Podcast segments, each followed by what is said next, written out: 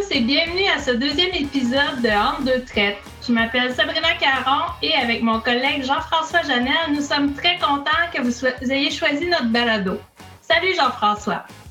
Allô Sabrina. Je suis très heureux de te retrouver, très heureux aussi des bons commentaires qu'on a reçus. Justement, si vous avez des commentaires ou si vous avez des suggestions, ben vous pouvez aller nous trouver sur Facebook ou suivre notre compte Twitter. On a bien hâte de vous lire et d'échanger avec vous. D'ailleurs, j'ai déjà des producteurs qui m'ont écrit, puis il y avait hâte au, prochain épisode. Donc, je pense que l'épisode d'aujourd'hui est attendu. Euh, aujourd'hui, Jean-François, on a un très bon menu pour ce balado. Je pense même qu'on va, on peut dire qu'on est vraiment chanceux. Tu as vraiment raison. On vient tout juste de lancer en deux traites, puis on a déjà des invités hors pair, des, des invités plus qu'excellents. On va parler politique avec Carl Bélanger, c'est l'analyse, entre autres, pour Cogeco et pour l'actualité. On vient d'avoir justement des élections fédérales. On va pouvoir jaser de lui, de notre nouveau gouvernement. Il y a tellement de dossiers importants pour les producteurs laitiers. J'ai bien hâte de voir ce qu'il va nous dire. Mais avant ça, on va, bien mettre la table. On va commencer avec, avec un entretien avec Pierre Lampron, le président des producteurs laitiers du Canada. Merci d'être à l'écoute dans deux traites.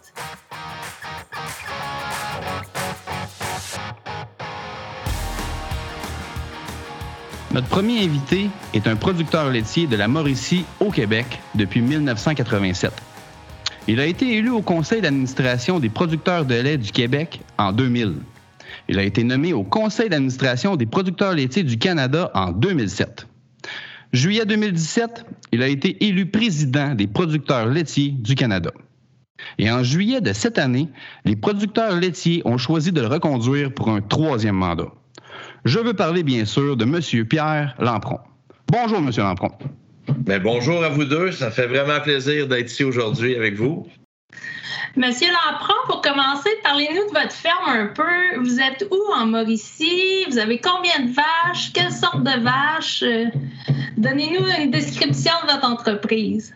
Bon, ben autres, c'est une ferme, euh, c'est sûr, c'est une ferme familiale. On est, euh, moi, je suis la sixième génération. Mon fils qui travaille sur la ferme avec nous, Gabriel, est la septième génération.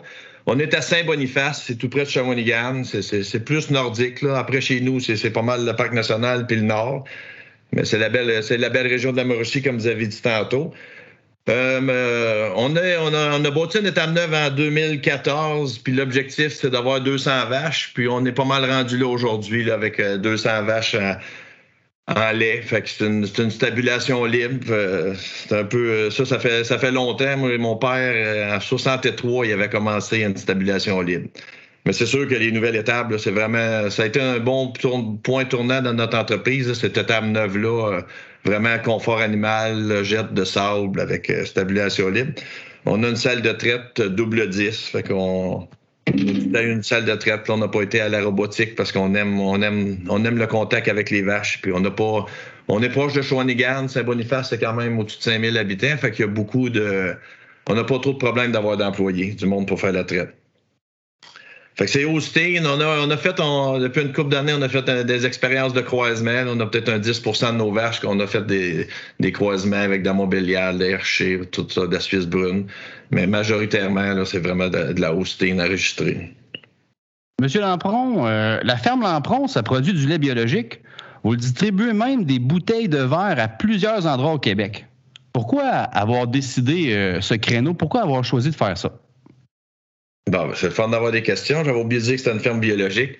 Non, mais c'est ça, biologique, ça fait ça fait quand même depuis 2000 qu'on fait du lait biologique pour répondre à la demande. Puis on a vraiment on a beaucoup d'encouragement. Puis on a fait, euh, on aime faire les portes ouvertes, on aime ouvrir notre ferme. Puis à un moment donné, on s'est dit bon, on pourra-tu faire un créneau de plus?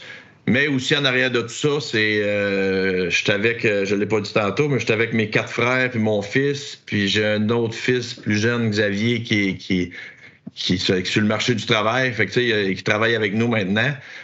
Ça prend, ça prend des revenus aussi pour tout ce, monde-là là, qui, qui, qui, veut travailler dans l'entreprise. Fait qu'on diversifie un petit peu l'entreprise. Le, bio, c'est un peu dans cette, cette mentalité-là, mais en même temps, on veut se diversifier dans des choses qu'on aime bien. Fait que le contact avec les, les personnes. Le fait qu'on est un groupe aussi, la famille, ben, certaines personnes aiment mieux faire la mise en marché que d'autres. Euh, Fait que j'avais un frère qui était vraiment intéressé par ça. Fait qu'on s'est décidé d'aller un petit peu plus loin, là, de dire bon, ben, de la manière qu'on produit ce qu'on a produit, on en est très fiers, mais on pourrait le, partager avec le consommateur. Que c'est un petit créneau, ça fait travailler du monde, puis c'est un, un beau défi. Pierre, c'est quoi que tu aimes le plus dans ton métier? Pourquoi tu as choisi ça au départ? Mon métier d'agriculteur ou, de président? Oui, ton métier d'agriculteur. toujours, j'ai comme deux, deux métiers. J'aime quand même les, j'aime les deux. le, fait de, je suis comme un, bureaucrate, après ça, je reviens sur la ferme. Mais pour la ferme, là, c'est vraiment quelque chose que ça a toujours été depuis le début. Je me dis, c'est il y a tout le temps place. Euh, tu travailles toujours pour t'améliorer, pour être meilleur. Parce qu'il y a de la place à s'améliorer. On travaille avec la nature, avec le vivant, il y a plein de choses, mais moi, j'ai tout le temps aimé le défi. Je me dis toujours, il faut faire mieux, faut faire mieux. Fait que c'est comme une motivation. J'ai jamais pensé que je travaillais non plus. J'aime vraiment euh, ce qu'on fait. Euh, en équipe, c'est tout un autre défi aussi. Comment, réussir à travailler en harmonie avec les frères puis tout ça, c'est encore des défis. Fait que c'est vraiment, je pense, c'est des défis qui me motivent le plus dans, ce travail-là. Les vaches, c'est quand même c'est un bel animal aussi. Ça, c'est calme, ça produit, ça produit bien. Fait que j'aime ça. Monsieur Lampron, euh, en parlant un peu de votre deuxième métier, vous venez justement de vous faire élire pour un troisième mandat. Félicitations, en premier lieu, c'est le premier mot qui me revient. C'est un poste qui est important. C'est quoi votre motivation? C'est qu'est-ce qui vous motive au travers euh, ce deuxième emploi? Ben, c'est vraiment.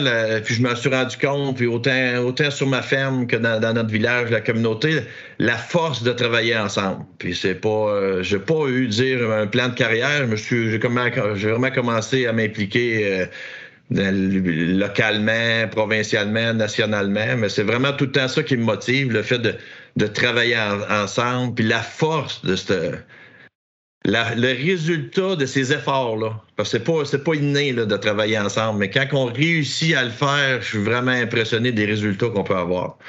Fait que ça, c'est quelque chose qui me motive beaucoup. Euh, ouverture d'esprit, veux, veux pas, je rencontre beaucoup de gens, beaucoup de, j'essaie d'en visiter le plus possible des fermes. J'adore visiter des fermes de, de tous les types à travers le pays. Puis même des fois, j'ai la chance de voyager à l'international. Fait que c'est c'est pas mal ça qui me motive, vraiment. Euh, je pense qu'on en a besoin. J'ai la chance d'avoir des frères sur l'entreprise qui, m'aident à me libérer. C'est pas, pas donné à tout le monde de pouvoir se libérer comme comme je peux le faire. Fait que tout ça a fait que je me suis rendu à, une troisième élection. Puis. Troisième mandat. Je, je, je, pose la question, mais j'espère une certaine réponse. Est-ce que c'est votre dernier mandat? Oui, c'est mon dernier mandat. Ah oui, ah euh, oui? Ça, fait partie de nos règlements. C'est vraiment ça ah. aussi, ça fait partie de, du, mandat que je voulais accomplir. Vraiment, la gouvernance, c'est quelque chose que, j'apprends tout le temps puis que je crois beaucoup. Se donner une bonne gouvernance. Puis euh, autant sur ma ferme que dans la, au, au laitier du Canada, la, bonne gouvernance, elle a sa place. Puis dans nos règlements euh, connus d'avance, c'est que c'est un maximum de trois mandats. Je pense qu'après six ans, un président a fait le tour. Il faut laisser la place à de la relève, pas de nouvelles idées. Mais c'est de mettre en place une structure de gouvernance pour que. Mais c'est pour ça que ça va être mon, dernier mandat. C'était connu de quand j'ai commencé. C'était. Je pense que c'est une bonne chose qu'on qu'il y ait un roulement dans nos organisations comme ça. Si tu dis que euh, tu as accompli, ben, que la bonne gouvernance est important euh, pour toi. Qu'est-ce que, depuis que tu es arrivé au PLC, tu as accompli comme président? Qu'est-ce qui te rend le plus fier? C'est sûr que je n'ai pas accompli grand-chose seul, mais moi, en équipe, ce qu'on a réussi, parce que c'est vraiment ça qui fait que, y a les résultats, comme je disais, j'en suis convaincu, mais le fait de parler d'une seule voix. Déjà, là, surtout que je réussis ça, que le monde parle d'une seule voix, je suis très fier. Après ça, les compensations, c'est sûr que la ECG, le Transpacifique aussi, on a eu on a eu des bonnes compensations. Ça n'a pas, été facile, mais, on a réussi à trouver vraiment ensemble, en travaillant ensemble, qu'est-ce qui serait l'idéal, des paiements directs aux producteurs.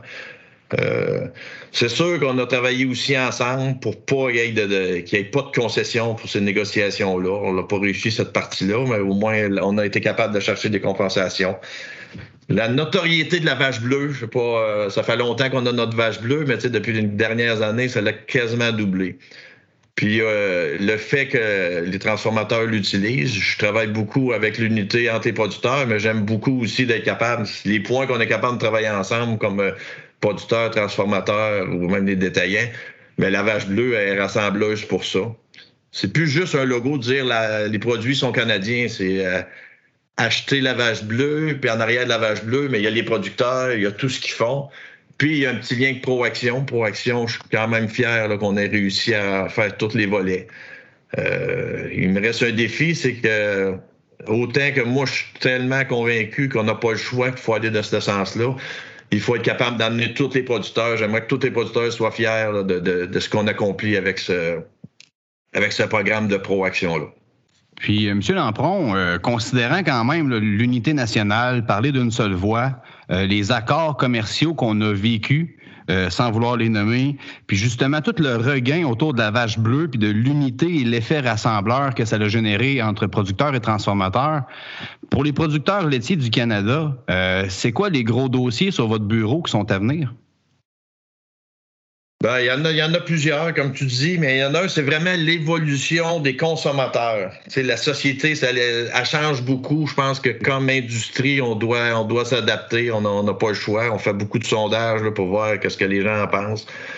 Euh, on est de moins en moins, on a une bonne activité économique, mais quand même, il faut, faut, faut, faire attention là, parce qu'il y, a des choses qui, avec les réseaux sociaux et tout ça, faut faire, je pense qu'il faut, être à l'affût puis répondre bien à à cette demande-là des consommateurs qui est changeante. Fait que c'est un défi pour l'industrie d'être capable de suivre tout ça. Euh, l'accord avec les États-Unis et le Mexique, on, a eu une promesse qui était pour nous compenser. Je pense qu'une promesse, c'est une chose, mais il faut, euh, faut être capable d'attacher tout ça, d'être sûr que les producteurs soient compensés pour la perte de marché qu'on a subie. Changement climatique, on le voit de plus en plus. Là. Quand on a l'image du Canada, c'est encore pire. Euh, c'est bah, pas pire, mais on le voit plus. Mettons, dans l'Ouest, les grosses sécheresses, les feux de forêt, veut, veut pas, des, inondations à d'autres places. C'est quelque chose qu'il faut, s'attarder. Puis euh, la durabilité, c'est quelque chose aussi qu'on. C'est un beau défi. C'est des belles choses, mais il y a beaucoup de nouvelles sciences là-dedans. Fait qu'essayons de je pense qu'il faut se positionner, comme il faut. Puis comme je disais tantôt, c'est de faire suivre tout le monde. Tout le monde comprenne le pourquoi qu'on s'en va vers, ces, points-là. Mais je pense que la durabilité, c'est ce que je comprends. Puis euh, on doit, c'est une préoccupation de, de, tout le monde. Puis moi, je suis convaincu que les producteurs de lait, on peut faire partie de la solution. Je suis convaincu de ça. Les on fait partie de la solution. On ne pollue pas la planète. Nous autres, on veut, on veut la garder et on veut la faire durer. 100% d'accord. En parlant de solution, on n'est pas certain, mais fin septembre, il y a eu des élections. Le gouvernement Trudeau a été réélu, mais c'est encore un gouvernement minoritaire. À quoi qu'on peut s'attendre avec ce nouveau Parlement? Ben, c'est sûr qu'on s'attend à ce qu'il qu tienne ses promesses. Comme j'ai dit tantôt, il y a eu des promesses que faites. On a eu, euh, je pense, nos employés ont travaillé à faire fort aussi là, dans, le, dans le plateforme de, de parti. Ils se sont engagés. Fait qu'il faut, faut, suivre ça de près pour que les producteurs aient lieu compensation pour l'attente Canada-Mexique, euh, États-Unis-Mexique. Euh, il y a aussi un dossier, c'est que les, premiers accords là, qui nous ont touchés, qui ont fait mal, ils nous ont promis des compensations, mais on ils nous avaient promis aussi un groupe de travail pour la vision de l'industrie. Je pense que ça, c'est important. Ça a été retardé par les élections, la première élection qu'on a eue la première fois, pour ça la pandémie, la deuxième élection euh, cet automne. Mais c'est important, puis euh, c'est on a fait un bon travail au conseil d'administration, notre plan directeur. On a attaché pas mal beaucoup d'items, qu'on a consulté beaucoup euh, d'industries, des chercheurs aussi, pour essayer de se positionner. Fait qu'on veut mettre une, base, on veut reprendre cette discussion-là avec le gouvernement, les transformateurs, pour trouver une vision où on veut être dans, dans 5 ans, 10 ans, puis après ça, mettre des choses en place pour y arriver. Ça, c'est quelque chose qui me motive beaucoup quand on peut se trouver une vision, puis ça, essayer d'amener tout le monde, puisque je suis convaincu qu'on va y arriver si on le fait comme il faut, puis tout le monde, tout le monde s'engage vers cette décision-là. Fait qu'on a besoin du gouvernement pour ça. Euh, la gestion de l'offre, je crois beaucoup, mais euh, le, gouvernement fait partie de fait partie de de la game. Fait qu'on on veut travailler avec lui. Je pense qu'il y a de l'ouverture, mais là, il faut vraiment se mettre faut se mettre au travail pour cette vision-là de l'avenir. Dans, un avenir, justement, qui est un petit peu plus proche, 1er euh, février 2022, la Commission canadienne du lait, la CCL, euh, ils ont décrété une augmentation de 6,31 sous par hectolitre. Euh, votre réaction là-dessus, M. Lambron? Ben moi, je suis quand même content. C'est. Ben quand même, je suis content. C'est quand même. c'est tout le contexte. c'est une augmentation historique. On n'a jamais eu ça, ces augmentations-là. Mais en même temps, sur les fermes, les coûts ont augmenté historiquement. On parle juste du carburant de 30% Ça, c'était les derniers chiffres de la CCL, mais aujourd'hui, il n'a pas, pas baissé. Il est encore en, montée.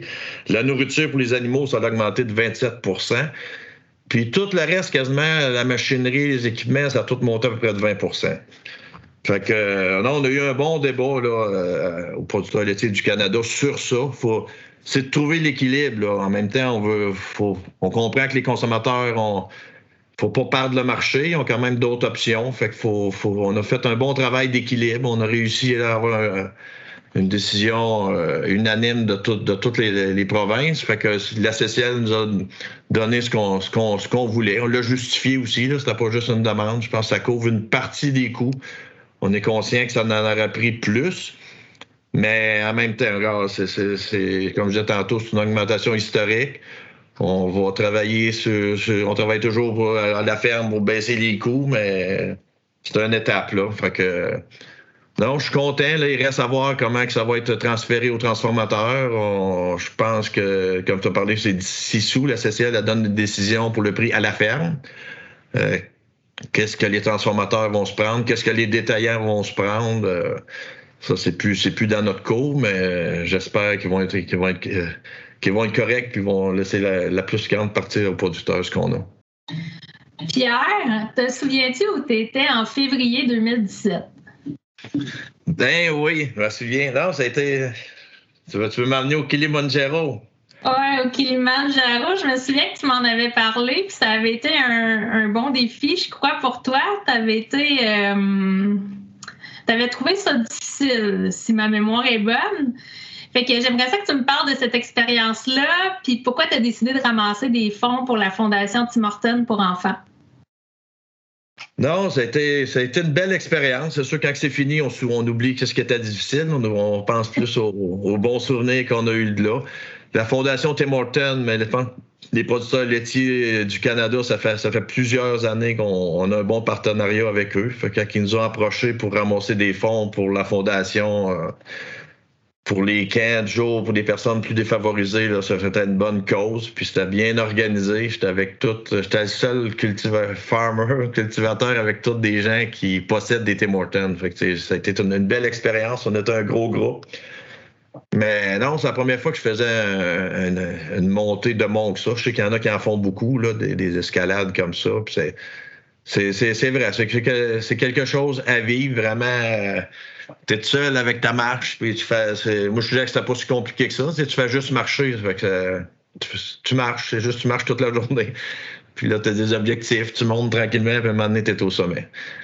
Été, non, c'était encore une fois une belle expérience que de, groupe. Puis tu peux pas faire ça tout seul. Il faut que le groupe, à un moment donné, finisse par se tenir ensemble puis y arriver. Fait que ça a été. Euh, c'est ce que je, retiens le plus de, de cette expérience-là. Puis c'est ça, ça l'a fait ramasser des fonds là, pour une bonne cause. J'étais bien content. Ah, super. C'est le fun que nos présidents s'impliquent dans ce genre d'expérience. Ça nous donne un, une belle visibilité puis un, beau euh, défi pour euh, nos administrateurs. Euh, à votre élection, on a dit que tu étais un ardent promoteur de la durabilité, des technologies vertes, des pratiques novatrices et avant-gardistes. Pourquoi c'est important pour toi? ça fait partie de ta vision du futur de la production? Tu en as parlé tantôt. Pourquoi tu accordes autant d'importance à ça? Ben, c'est sûr que c'est comme je disais, on aime beaucoup les défis. Fait que là, l'agriculture biologique, planter des arbres, euh, même là, c'est le carbone neutre. Mon garçon, il est vraiment là-dedans. Là, il veut que notre entreprise soit carbone neutre le, plus rapidement possible. on l'est quasiment. Il y a plein de manières euh, de, le calculer, mais on a beaucoup de forêts. Fait que Mais pourquoi? Je pense que je l'ai dit tantôt aussi comme PLC. À un moment donné, il faudrait suivre aussi les consommateurs. Euh, puis euh, ça aussi, je le comprends bien aussi. Il y a certains consommateurs qui sont très, très exigeants. Nous, on aime ce défi-là. Il faut qu'on aime ça répondre à, cette demande-là. Euh, après ça, il faut que ça avec tous les producteurs qui se rendent là. Je pense qu'il faut, faut trouver une manière de, valoriser tout ce qui se fait sur les fermes. Mais nous, c'est ça, comme je te disais, on est un peu nordique. Là. On, est sur le bord de la forêt. On a, euh, on a un chemin de fer qui traverse nos terres. On a une petite rivière qui ruisselle ça. Fait que, on a nos défis régionaux, mais je pense que le, biologique, planter des, les vrais brise-vents, nos petits cours d'eau à préserver. Euh, je pense qu'on pourrait résumer ça en disant que l'agriculture fait partie de la solution à l'environnement je pense que c'est ça un peu la vision que vous avez de faire partie de la solution et non d'être pointé du doigt. Oui, c'est ça. C'est en plein ça. C'est qu'on le fait, c'est qu'on se vend pas tout le temps bien. Puis c'est sûr qu'on a, du monde qui, cherche plus à chercher les défauts qui se font. Mais je pense que les bons côtés, nous autres, on a, ça, on a tout le temps été fiers. C'est sûr qu'il y, a le bout de, consommateurs qu'on suit, puis on veut répondre à leurs besoins. Mais en même temps, la nature, la nature est bien faite aussi, là, ça répond bien. Fait que non, c'est comme. Euh, c'est sûr que c'est pas moi qui décide tout ça. On est en, famille. ça vient de ces septième génération. Fait que les, mes parents sont là. Après ça, je, là, je suis grand du grand-père. Fait que j'ai Arnaud qui, qui, a deux ans. On sait pas s'il va être sur la ferme, mais quand il vient, il travaille fort. il s'appelle. C'est comme ça qu'on commence, hein? Monsieur Lampron, vous siégez aussi sur le conseil d'administration de l'Actanet. Comment on fait pour faire ça, être président des PLC, puis de s'occuper de sa ferme en même temps? Ben, c'est l'Actanet, j'avais tout le temps été là. C'est sûr que quand tu deviens président des PLC, il y a euh, les comités. J'ai tout le temps été pas mal impliqué dans bien des comités, mais là, je, je pouvais plus avoir de comité. J'en ai plus de comité. Mais l'Actanet, j'avais décidé de le garder parce que j'aime ça être. Euh, c'est anglicisme, mais j'aime ça être grondé, ces producteurs. Je pense que c'est une place, là. L'Actanet, ça donne du service aux producteurs directement. Euh, les gens sur le conseil d'administration, vraiment des gens de, terrain impliqués autant dans la génétique, dans l'environnement, l'alimentation des vaches. j'ai aimé ça. Puis en même temps, je me je pense qu'il m'aime je, je, me sens bien accepté à l'Actanet. J'amène une expérience, mais la disponibilité est un petit peu moins là. Mais pour moi, c'est important d'être capable de, continuer cette partie-là à l'Actanet. Puis encore là, je crois qu'on a. Il y, avait, il y a du travail à faire là, comme, euh, comme producteur canadien, les, duplications de de services qui se donnaient ou de. Je pense que là, on, travaille ensemble plus canadiens. Si on développe des cours, ben, il y a plus. Euh, veut pas, on est moins de producteurs dans une province. Fait qu'on peut, en s'associant avec d'autres, euh, on peut euh, continuer à avoir des bons services, mais d'être plus à payer pour. Merci Pierre, c'est très intéressant de parler avec toi. Il va falloir que tu reviennes. On va te réinviter. Euh, ici et là. Euh, merci pour l'appui euh, des producteurs laitiers du Canada pour que Entre deux traites existe. merci beaucoup d'avoir accepté notre invitation aussi. Ben, ça m'a fait plaisir, puis c'est tout agréable. de parler, de, notre quotidien, de nos choses, puis de mes dossiers. Ça fait. C'est vraiment important là, pour les producteurs laitiers aussi. Ça fait partie de mes défis. Vraiment, je veux que les producteurs sachent qu'est-ce qui se fait au poste laitier du Canada. J'ai fait beaucoup de choses dans les provinces, tout le monde fait le rôle, mais au poste laitier du Canada, on en fait quand même beaucoup. J'essaie de trouver une manière. Je pense que vous avez ça m'a donné l'opportunité de, partager un petit peu ce qui se fait au poste laitier du Canada. Mais, merci beaucoup à vous deux aussi de vous impliquer. C'est le fun, ces, ces, petites discussions-là. J'aime bien ça écouter ça. j'espère que les gens vont apprécier. Merci, Pierre. C'était Pierre Lampron, président des producteurs laitiers du Canada. On va s'arrêter pour un court message de notre commanditaire. On revient tout de suite après. On reçoit l'analyste politique, M. Carl Bélanger.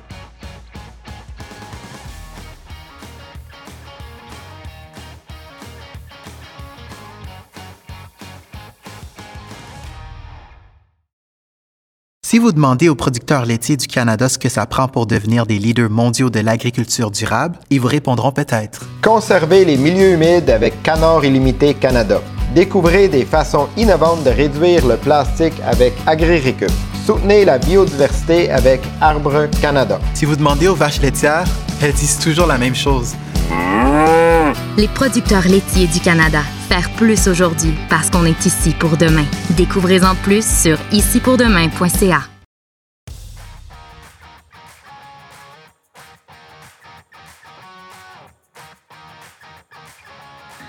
Nous sommes de retour. Notre prochain invité, Carl Bélanger, est un analyste politique pour le groupe Cogeco. On peut également le voir régulièrement à Nouveau et c'est un collaborateur du magazine L'Actualité. Il a travaillé pendant 20 ans sur la colline parlementaire à Ottawa, notamment comme attaché de presse de Jack Layton et comme secrétaire principal de Thomas Mulcair. Après avoir été directeur national du NPD, il a quitté la politique pour lancer Traction Stratégie, une firme de relations publiques. Il est également président de la fondation Douglas Coldwell. Bonjour Carl Bélanger et bienvenue à Entre deux traites. Merci de m'accueillir. Très heureux de l'invitation et d'être là avec vous. Premièrement, Carl, parlons un peu des élections fédérales.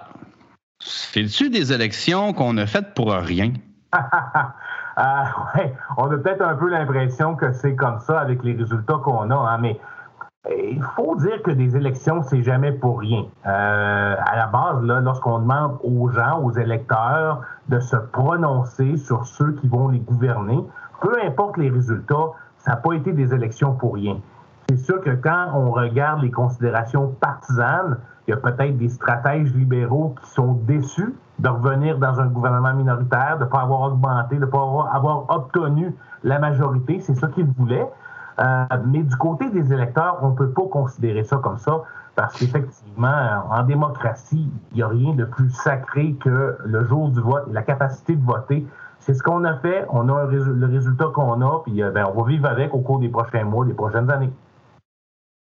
Est-ce que c'est moi, Carl, ou avec les années, avec les élections qui, qui se passent euh, aux quatre ans, est-ce que on est-ce que c'est moi ou il y a une division entre le milieu rural et le milieu urbain? On dirait que ça se sépare. Euh, c'est clair qu'il y a un clivage euh, régional on peut prendre euh, simplement urbain versus région rurale, mais c'est un peu plus compliqué que ça parce qu'il y a des différences à travers le pays, entre l'Est et l'Ouest, entre le Québec euh, et la Colombie-Britannique. Il y a des grandes différences, mais, c'est clair que euh, dans les régions urbaines, les centres-villes, on a beaucoup plus tendance à voter pour le Parti libéral et pour le NPD et à élire des députés de ces partis-là Tandis que les régions euh, rurales, on a beaucoup plus tendance à élire des députés conservateurs et au Québec à élire des députés du Bloc. Tellement, euh, quand on regarde ça, quand on regarde la carte et les couleurs des sièges où ils sont placés, euh, on peut penser qu'il y a une grande division, mais il faut toujours garder à l'esprit qu'on a un système où c'est pas proportionnel. Donc, il y a beaucoup d'électeurs qui se retrouvent orphelins il y a beaucoup de libéraux et de néo-démocrates dans les régions rurales qui ne voient pas de députés de leur couleur politique, si tu veux. Euh, et, l'inverse est aussi vrai dans les régions, euh, dans les régions métropolitaines. Il y a des gens qui votent conservateurs, il y a des gens qui votent pour le bloc à Montréal, puis ils ne reçoivent pas de députés. Alors, c'est la problématique du système. Euh, est-ce que c'est pire que jamais? Une, je pense que c'est une fausse impression, mais il faut quand même s'en préoccuper pour pas que ça devienne une réalité pour les gens, qu'on ait l'impression qu'il y a vraiment une division au sein de la population. L'élection a porté sur des enjeux beaucoup avec la pandémie. Des enjeux qui portaient sur l'agriculture, il n'y en avait pas vraiment, à vrai dire. Je pense que ça n'a pris pratiquement aucune place sur, euh, sur la place publique. Est-ce que c'est quelque chose qu'on devrait s'inquiéter? Euh, c'est sûr que la pandémie prend beaucoup de place depuis, euh, depuis deux ans, puis l'élection euh, portait beaucoup là-dessus. Euh, on portait aussi sur la relance économique après la pandémie. bon, moi, je trouve pas ça inquiétant qu'on n'a pas parlé beaucoup d'agriculture ou des enjeux agricoles à cause des circonstances. Mais, mais c'est certain que lorsqu'on regarde l'inflation, lorsqu'on regarde le coût de la vie qui augmente, il, y a, y a des questions à se poser, puis il y a des enjeux reliés qui ont pris de la place, mais peut-être pas autant de place aussi. Hein? toutes les questions de durabilité, de, de, développement durable, tout ça, ça on n'en a pas beaucoup parlé, la pandémie prenant tellement de place. ceci dit, euh, il, y a, y, a, quand même euh, des choses qu'on a pu remarquer pendant l'élection euh, par rapport à, aux gens qui prenaient position contre, par exemple, la, gestion de l'offre. ben, pas le nommer, là, le Parti populaire du Canada n'a pas réussi à se faire élire. Donc ça, ça aurait été beaucoup plus inquiétant si ces gens-là avaient réussi à, gagner du terrain à la Chambre des communes, mais ça n'a pas fonctionné pour, pour eux. Qu'en est-il de la gestion de l'offre? C'est un système très important pour les producteurs laitiers. Oui, bien, c'est ça. Justement, c'est un enjeu euh, euh, un seul parti. Euh, le parti de Maxime Bernier, c'est le seul qui en a parlé, puis il n'a pas parlé tant que ça. alors, je pense qu'il y a, au niveau électoral, parmi les, partis politiques, il y, a, quand même une grande, un grand consensus d'appui au système de la gestion de l'offre. Euh, et, à ce niveau-là, il ben, faudra voir comment ça sera géré au cours des prochains mois, notamment euh, par rapport à, la compensation, par exemple, euh, suite aux accords commerciaux, etc. donc, à mon avis, il n'y a pas d'inquiétude à avoir à ce niveau-là là, présentement. Monsieur Trudeau, Justin Trudeau, il vient de faire son remaniement ministériel. Il a brassé les cartes. c'est quoi ton analyse sur ce nouveau remaniement? Oui, il a brassé des cartes, il a changé quelques sièges, il a amené quelques nouvelles têtes. Euh, évidemment, il fallait remplacer les quelques ministres qui avaient perdu ou qui avaient quitté. Euh, il y a quelques surprises quand même. Mélanie Joly aux affaires étrangères, euh, c'est elle qui va être en charge en partie de, discuter des, accords commerciaux. Euh, donc ça, c'est à surveiller. Steven Guilbeault à l'environnement, ben c'était peut-être un peu prédestiné pour lui. Hein? C'est un militant écologique de, longue date. Il y a des gens qui étaient bien déçus, qui n'avaient pas été mis en place les dernières fois. Donc ça, c'est des, des, grosses cartes que Justin Trudeau a, a jouées. En même temps, il y a, il y a, euh, y a beaucoup de continuité. Hein? C'est beaucoup d'anciens ministres qui reviennent. Et il y en a plus. Alors, c'est un plus grand ministère, un plus grand gouvernement. Et à ce niveau-là, euh, je pense pas qu'on puisse penser que ça va causer des, euh, des, grandes surprises dans la façon dont Justin Trudeau va, va gouverner au cours des prochains mois, des prochaines, des prochaines années. La ministre de l'Agriculture demeure la même, Marie-Claude Bibeau. Est-ce que c'est une bonne chose pour nous, producteurs laitiers? Je pense que oui. Je pense qu'il y a une bonne relation entre euh, les producteurs laitiers et Marie-Claude Bibeau. C'est bien d'avoir une certaine stabilité lorsqu'on est en, cours euh, de, mettre en place des politiques importantes, euh, notamment pour les compensations envers les, les, producteurs laitiers. C'était promis par les libéraux.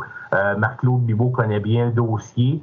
Euh, donc, cette stabilité-là, je pense que ça peut être utile pour la suite des choses plutôt que de retarder le processus. évidemment, on ne veut pas que ça freine. Euh, alors, on n'a pas besoin de recommencer à zéro avec un nouveau ministre à ce niveau-là. C'est, une bonne affaire. Ça reste quand même encore un gouvernement minoritaire. Est-ce que ça veut dire qu'on retourne en élection euh, rapidement? Il va être capable de terminer son mandat de quatre ans? Tes opinions là-dessus? Oui, probablement entre les deux. Euh, probablement entre les deux, Jean-François, je te dirais. Euh, quatre ans, c'est long pour un gouvernement minoritaire, à moins, à moins, à moins euh, qu'il y ait une entente formelle. Puis là, on a entendu des rumeurs de discussion avec le NPD. Est-ce que ça va aboutir? Peut-être. les libéraux sont pas très, très chauds à l'idée de partager le pouvoir. En même temps, Justin Trudeau a dit le soir des élections qu'il avait compris que les gens voulaient pas d'élections. Or, la seule manière de s'assurer qu'il n'y ait pas des élections, c'est d'avoir une entente, donner, donner euh, quelques, quelques concessions euh, au NPD pour qu'on puisse se maintenir en place pour au moins deux, trois ans. Euh, est-ce que ça va arriver? Je ne sais pas. Justin Trudeau a, l'habitude, et c'était l'habitude de Paul Martin avant lui, en fait, de tous les gouvernements minoritaires au Canada depuis les années 70, là, euh, de gouverner au cas par cas, de trouver un allié de circonstance. C'est ce qu'on a vu au dernier Parlement. Des fois, c'était le NPD, des fois, c'était le Bloc. Ça changeait selon les, politiques. Euh, et, de essentiellement tenter de gouverner comme si on avait une quasi-majorité. d'après moi, c'est pas le meilleur modèle de gouvernance et c'est pas ce que les électeurs veulent voir. Alors réellement, ça va être entre les mains de, Justin Trudeau de voir s'il veut avoir une entente ou pas, ou à tout le moins s'appuyer sur un partenaire plus solide. Le Parlement est de retour le 22 novembre. Qu'est-ce qui s'en vient avec ce nouveau Parlement minoritaire? Ben, euh, faut voir. faudra voir si les gens y ont, y ont appris. Euh, ça fait, euh, ça fait là, maintenant depuis 2019 qu'on évolue dans un contexte minoritaire. Puis là, il y a le discours du trône, il y a, il y a le budget qui s'en vient en février probablement. Est-ce que ça va être encore le jeu de du chat et de la souris? Est-ce qu'on va vouloir faire des menaces? Si tu fais pas ci, on va tomber. Si vous faites pas ci, on s'en va en élection. Je pense que les gens sont tannés un peu de ça. mais, mais la logique partisane fait que euh, souvent, euh, ils préfèrent jouer à ce jeu-là puis tenter de mettre le blanc sur l'autre que de travailler ensemble. Je pense que les citoyens, là, maintenant, surtout après deux ans de pandémie, il y aurait vraiment le goût de voir les parlementaires s'entendre et travailler sur un nouveau modèle. Euh, alors, il y a des ouvertures, mais on, ça, on va voir ça là, dès, dès, dès les, les, premiers jours, dès les premières semaines. Est-ce qu'ils vont s'entendre ou si on recommence encore une fois la série de votes de confiance puis les menaces d'élections anticipées? Euh, j'espère que ce ne sera pas le cas. Puis, bien qu'on soit avec les libéraux, on, commence un peu à connaître leur chef, Justin Trudeau. Euh, avec toute la, façon de gouverner des dernières années, est-ce que, tu crois que Justin Trudeau est dû pour rester ou on a des chances de le voir euh, se faire écarter prochainement? Euh, ben, il ne se fera pas écarter lui-même. Euh, il ne se fera pas pousser dehors. Je ne pense pas qu'il va se faire mettre à la porte. Tu es, premier ministre d'un gouvernement minoritaire. Euh, c'est certain que tu ne peux pas risquer de changer de chef là, en laissant ton sort dans les mains des autres partis. Mais, Justin Trudeau pourrait décider de partir de lui-même. Ça fait quand même assez longtemps qu'il est là, son troisième mandat. en même temps, si on regarde en arrière, puis on se dit, ben, quel est le plus grand accomplissement de Justin Trudeau? Euh, euh, c'est quoi euh, qu'il va laisser à l'histoire comme marque? Il y a un point d'interrogation. je ne suis pas sûr qu'il est prêt à quitter. Je suis pas sûr qu'il a vraiment réussi à imposer ce qu'il voulait faire. D'après moi, il devrait rester au moins jusqu'aux élections et tenter encore une fois de gagner un gouvernement majoritaire. Mais, mais s'il y a à quitter, euh, ça, je peux garantir que ça sera euh, de son propre chef parce qu'il veut vraiment partir et non pas parce que les libéraux le mettent à la porte. Vu euh, les résultats des élections pour les autres partis, les autres chefs, ça s'annonce comment? Parce que à mon point de vue, il n'y a pas de, de chefs qui, qui sont wow pour nous. Il n'y a pas de c'est comme Jack Layton dans le, dans le temps, c'était comme une superstar. Euh, tu sais, il n'y a pas de. sont comme, je sais pas comment dire, sont insipides ou. Il n'y a pas de wow. Il n'y a pas de facteur wow. Fait que ça s'annonce comment pour eux? Oui, il n'y a pas vraiment de facteur wow, effectivement. Puis ça, ça, c'est peut-être pour ça qu'on a eu les résultats qu'on a eus, Sabrina, hein, parce que euh, il n'y a personne qui a réussi à prendre le ballon puis à aller marquer un toucher, là, puis a vraiment renversé la tendance puis changer la, perception des électeurs.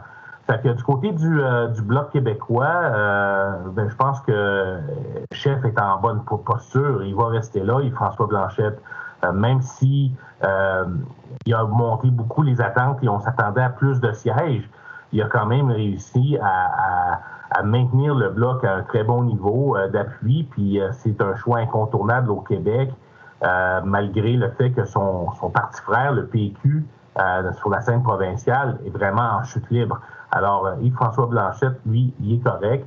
Euh, Jagmeet Singh aussi devrait être correct. D'après moi, s'il y avait eu à partir, ça aurait été après la dernière élection en 2019, quand il a perdu une vingtaine de sièges. Là, il en a gagné un.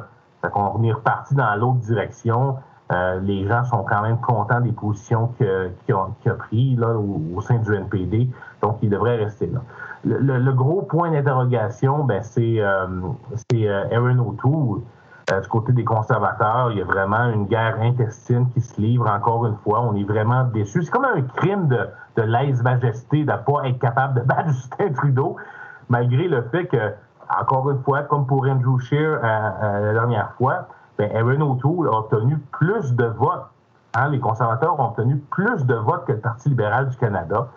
Euh, à mon avis, ce serait une erreur pour les conservateurs de changer de chef. Ils devraient donner une deuxième chance à, chance à Aaron O'Toole. Il a appris de sa dernière campagne, mais il y a beaucoup de grenouillage, il y a beaucoup de mécontents au sein du Parti conservateur. Donc, c'est peut-être celui qui est le plus, euh, le plus engagé. Là. Évidemment, si on fait exception d'Annie Paul, qui, euh, du Parti vert, qui, elle, est déjà, est déjà partie, est déjà dehors. Puis, j'aime pas bien Vincent en parler, mais Maxime Bernier, lui. Ah, Maxime? Euh, ben écoute, Maxime, euh, c'est le chef d'un parti euh, qui n'a pas réussi à, compter des, à, augmenter ses appuis de manière significative et surtout de gagner un siège au moment où toutes les étoiles étaient alignées. Alors, bon, je pense qu'il va continuer de vivoter dans les marges, il va continuer de faire du bruit, mais ça demeure un parti très marginal qui n'a pas vraiment de chance de, percer, à mon avis. Euh, si Maxime quitte, ben, ça serait la fin de ce parti-là. Donc, il devrait rester euh, à tout le moins, mais euh, il n'a pas réussi à s'imposer alors qu'il aurait pu le faire considérant les circonstances. Puis, à titre de producteur laitier, ce, Parlement-là, c'est quoi qu'on devrait surveiller? C'est comment qu'on devrait les regarder? Qu'est-ce qu'on devrait surveiller du Parlement qu'on a présentement à titre de producteur de lait?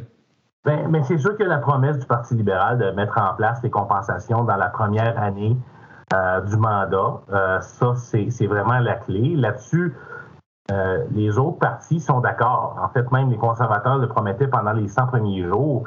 Donc, ça devrait se régler rapidement. Évidemment, c'est une promesse, mais, mais il y a quand même volonté claire des élus de la Chambre des communes à ce que ce soit mis en place. à ce niveau-là, euh, c'est un gros dossier à surveiller.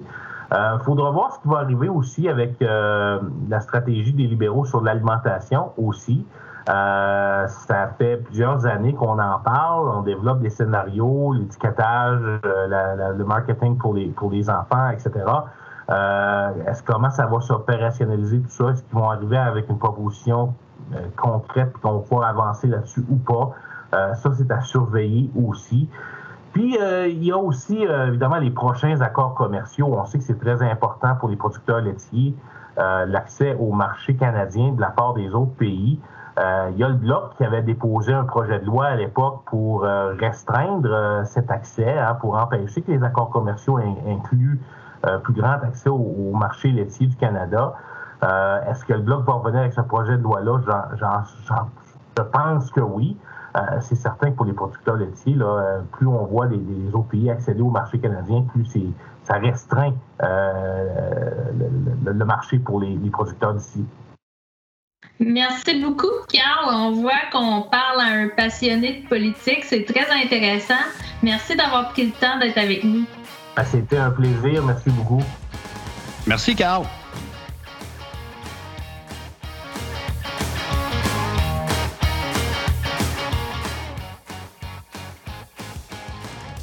C'est déjà tout pour rendre deux traites. Je pense qu'on a eu droit à deux entrevues très intéressantes, Jean-François. Absolument. L'entrevue avec M. Lampron nous a permis de découvrir beaucoup plus d'attraits de la personne à l'arrière du président et l'entrevue avec M. Bélanger, un fort connaisseur en politique. Ce fut extrêmement intéressant. Comme on le disait tantôt, on est sur Facebook, on est sur Twitter. Faites-nous part de vos commentaires. Et si vous pouvez partager ce podcast avec vos collègues et amis, ce serait grandement apprécié. Un gros merci à nos invités. Encore un gros merci à M. Pierre Lampron et M. Carl Bélanger. Un merci tout spécial aux producteurs laitiers du Canada pour la commandite et M. Bruce Surgeon à la réalisation.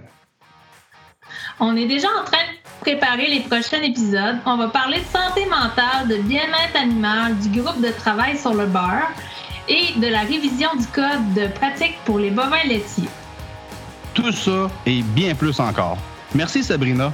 Merci tout le monde d'avoir écouté. On se retrouve très bientôt.